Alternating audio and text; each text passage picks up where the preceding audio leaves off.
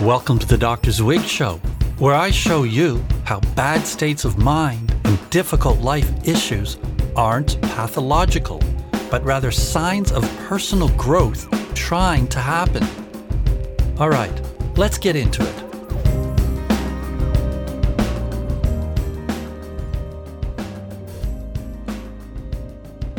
Hey, traveling folk, how you be today? I hope you're doing well and feeling wise. Most of us feel like dumbasses half the time because life happens so fast and it can be so tricky and challenging to deal with. Well, today I'm going to talk to you about how to be a wise ass instead of a dumbass. Okay, that's dumb. I'm going to expand on the inner wisdom work we did in the previous episode. In episode 14, How to Access Your Inner Wisdom and Use It to Change a Problem, we tapped into a new way of perceiving what's bothering you so you can transform it. We often get so entangled in our issues, it's hard to find the right perspective and direction we need to move in. Just when we need it, wisdom seems to be nowhere in sight. But it's always right there, just below the surface. All you need is a method for accessing it. And that's what the exercise was for. Wisdom is a fascinating thing. It's the great healer, the transformer, the language of the gods. But what exactly is it? And how does one develop it? We all probably agree it has something to do with the ability to think, feel, and act using knowledge, experience, insight, understanding, and common sense. And most of us associate wisdom with some form of unbiased judgment, compassion, experiential self knowledge, self transcendence, non attachment, ethics, benevolence, and all these kind of good things. But these are definitions looking from the outside in. What's the actual experience of being wise, and how can you connect with it? First of all, it's not a state of consciousness like some spiritual teachings make it sound. Wisdom is an attribute of enlightenment, and neither enlightenment nor wisdom happen through some sort of balanced, unchanging, static state of mind. They happen through your process. A process consists of changing and evolving states of mind, not just one way of being. It's a growth trajectory, not a fixed condition. One of the ways this is represented in Eastern spiritual traditions is in the yin yang symbol of Chinese Taoism.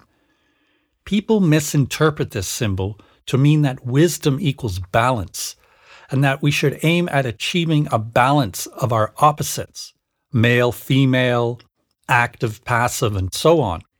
But if you look closely at the symbol, each side has a tiny representation of its opposite within itself. What does this mean? It means that each side contains the seed of its opposite. And so the two sides aren't static ways of being that are in balance with each other. They're just momentary images of a fluid process in which the two sides share and exchange their information, morph into each other, and evolve as an integrated whole. If you really want to heal, grow, and develop wisdom, don't try to achieve some sort of permanent, supposedly wise state of mind. This approach is a misguided Western interpretation of Eastern philosophy. You're in process, always. That's your true nature. Everything happening in your process is meaningful information meant to awaken you to something new. And the process never stops. Each problem you encounter is a new riddle, a challenge designed to spur you on to the next level of consciousness. What messes up your life is the seed of your wisdom. You have to use your problems as your guide. Study yourself when you feel messed up.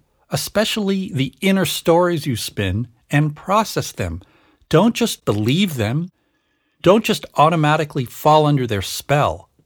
And definitely don't just repress or even try to meditate them away. I say meditate them away because I've had clients who practice meditation to try to detach from their problems. But really, what they're doing is splitting themselves from their own process. The Eastern notion of wisdom as non attachment can be confusing, and some folks misconstrue it to mean you should dissociate from your problems. You see this in folks who just want to bliss out and not deal with the mess in their lives relationship problems, health issues, self hatred, and so on. Mindfulness practice should be used to go into experiences, not just observe and detach from them, or bliss out or whatever. Now, when I say wisdom is a process, it means it evolves. Ancient wisdom is awesome, but it's also static and therefore limited, just like the wisdom of any era will be, because individual and collective consciousness, knowledge, understanding, and feeling are always evolving. In traditional cultures, for example, indigenous cultures, this is less true because wisdom is carried by the elders who have the most experience with the beliefs and practices of their society, and they usually don't promote change. But in non traditional cultures, or what I call creative cultures, because they constantly recreate themselves, wisdom is forever changing. What's considered wise today may be considered passe in the future. Awareness and knowledge are always in expansion mode, and therefore, wisdom isn't just something you learn once and for all. You have to continually discover and rediscover it in ever changing ways. It's a developing story. So, where does wisdom come from? It comes from the deep levels of the subconscious. To acquire it, you have to learn to access all your different ways of being aware, both conscious and unconscious thinking, feeling, visualizing, hearing, moving, relating, remembering, intuiting, and so on, and process what you experience in these various channels of perception. This leads to wholeness, and wholeness means having access to all the parts of your unfolding story. As soon as you don't have access to your whole process, you get signs and symptoms that something feels off. And since you're always in process, there is no permanent state of mind where you won't sometimes feel off. It's the human condition. So being wise means frequently being a fool. At every turn of the road, you're like, what the hell is going on now? You have to process the signs and symptoms as they arise, evolve, and inform your life. Wisdom is seeing, feeling, and knowing your whole process as it happens in real time. It integrates many levels of your experience, thought, and reality at once. It's multidimensional. Simply being smart or having a lot of experience with something doesn't necessarily make you wise. There are plenty of people in the world who are brilliant, experienced, and possess a lot of the attributes we associate to wisdom, but still aren't wise because they don't have access to all their inner parts. Each part of you shows you another piece of the puzzle. Without all the pieces, your perceptions and interpretations are partial, incomplete, and subjective. It's like only being able to see part of a painting. You can't really grok it without seeing the whole thing. The objective truth reveals itself through your wholeness, not just through one part of you. The more you're able to experience all your parts, the wiser you become. And of course, that's why we get into relationships with people that both provide and provoke unprocessed and unknown parts of ourselves.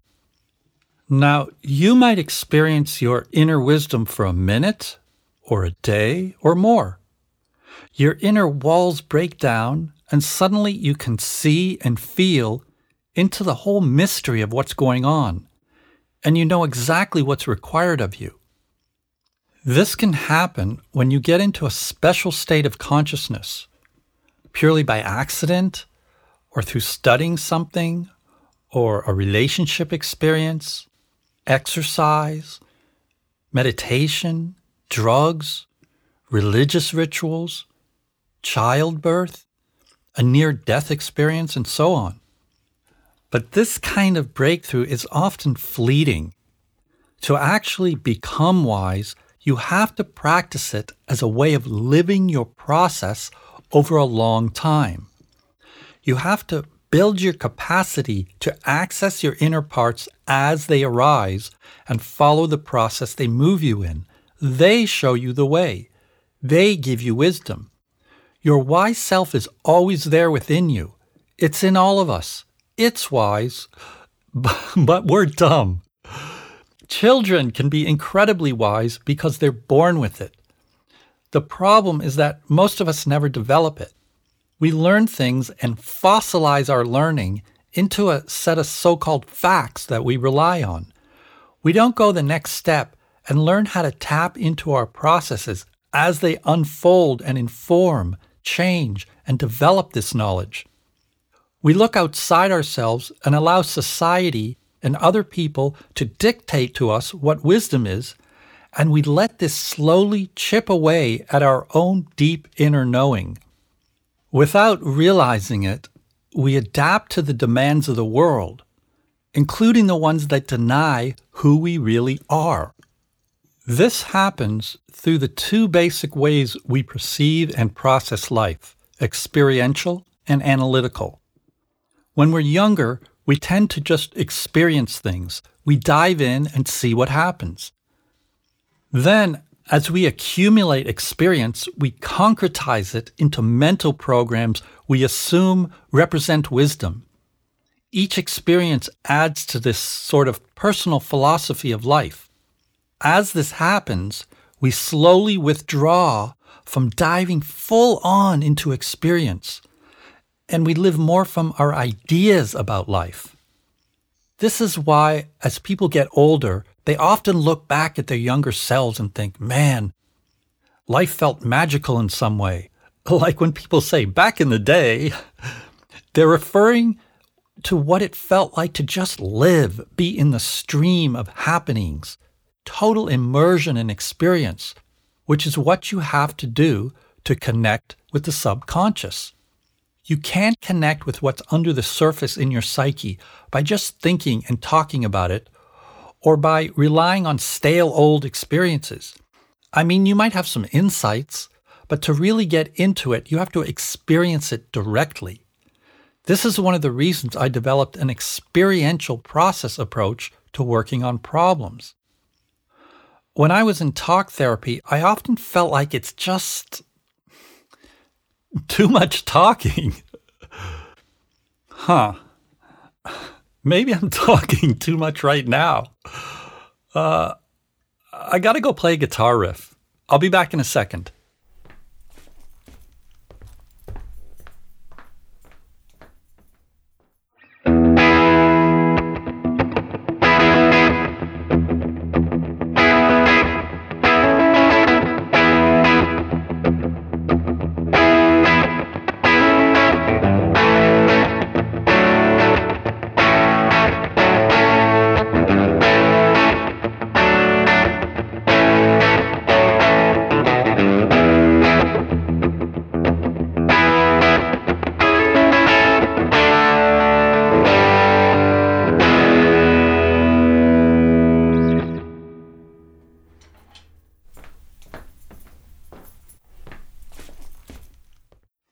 All right, I'm back.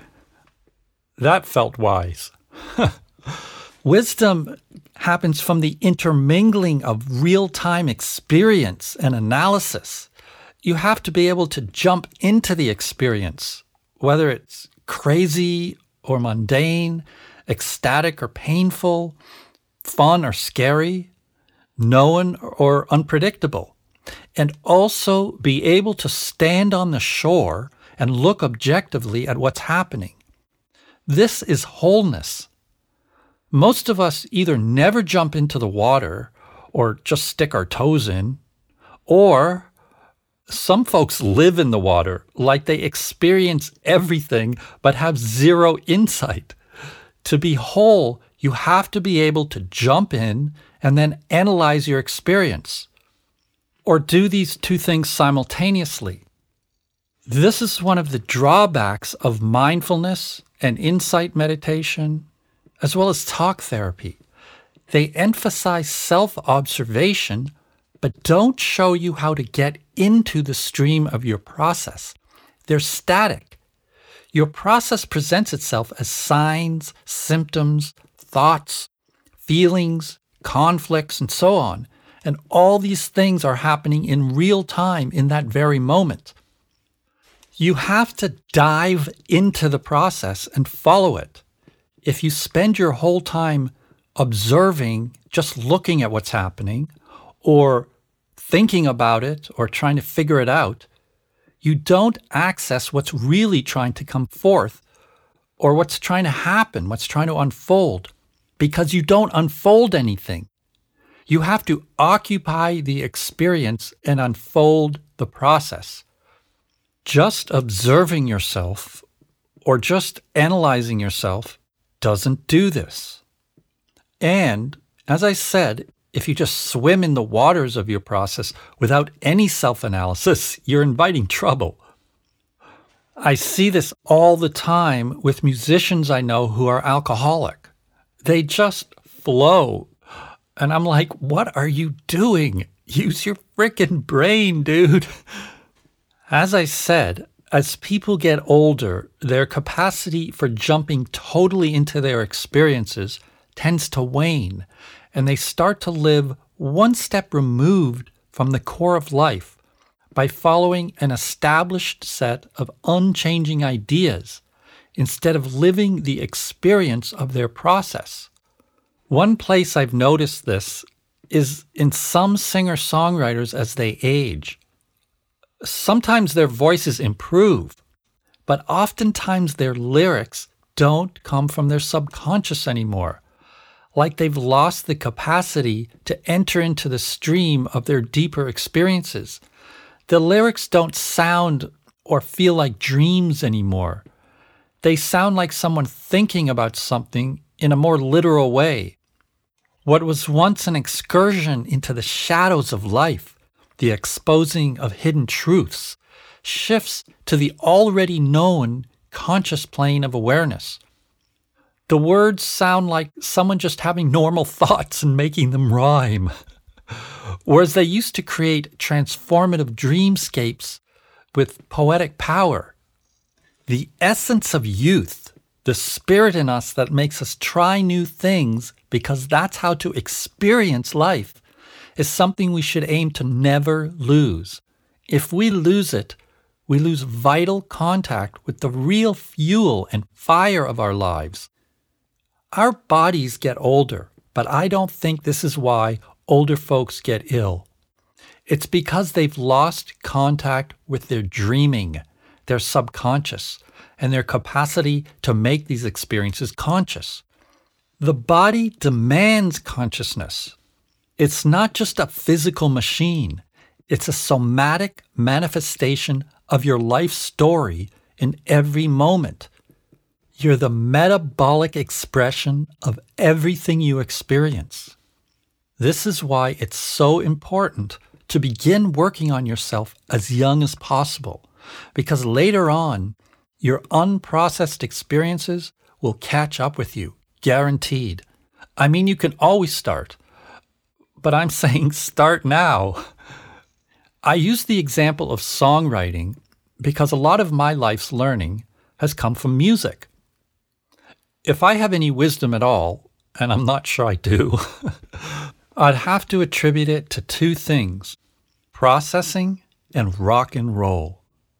And as strange as it sounds, they're really the same thing.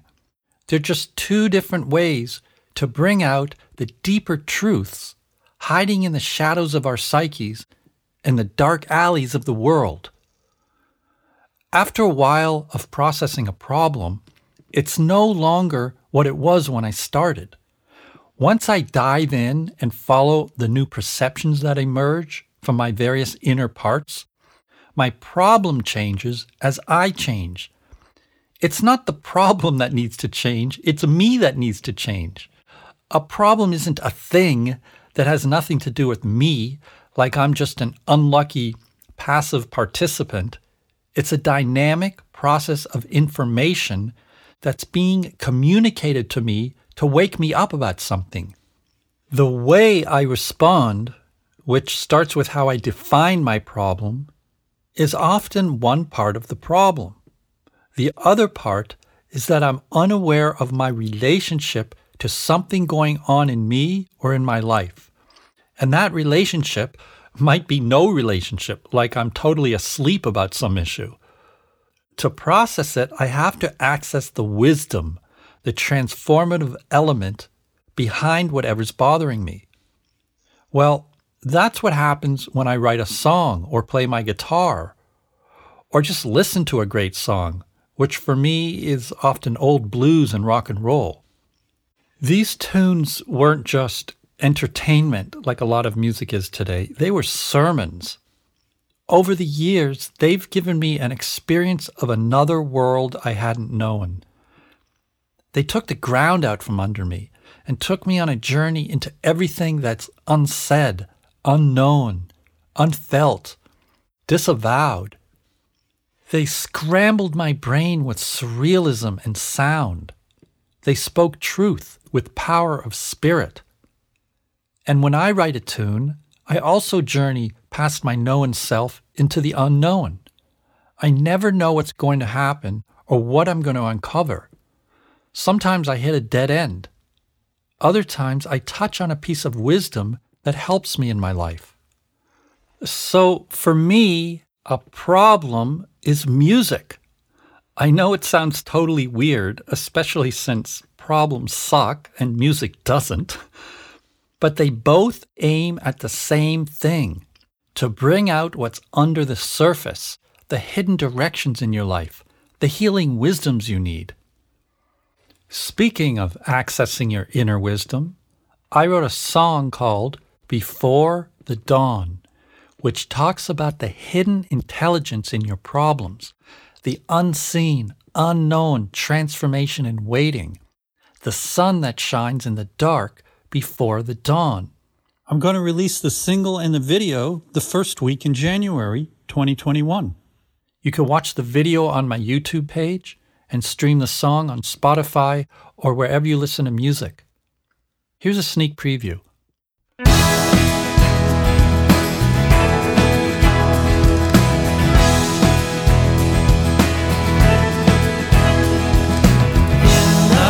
desert dust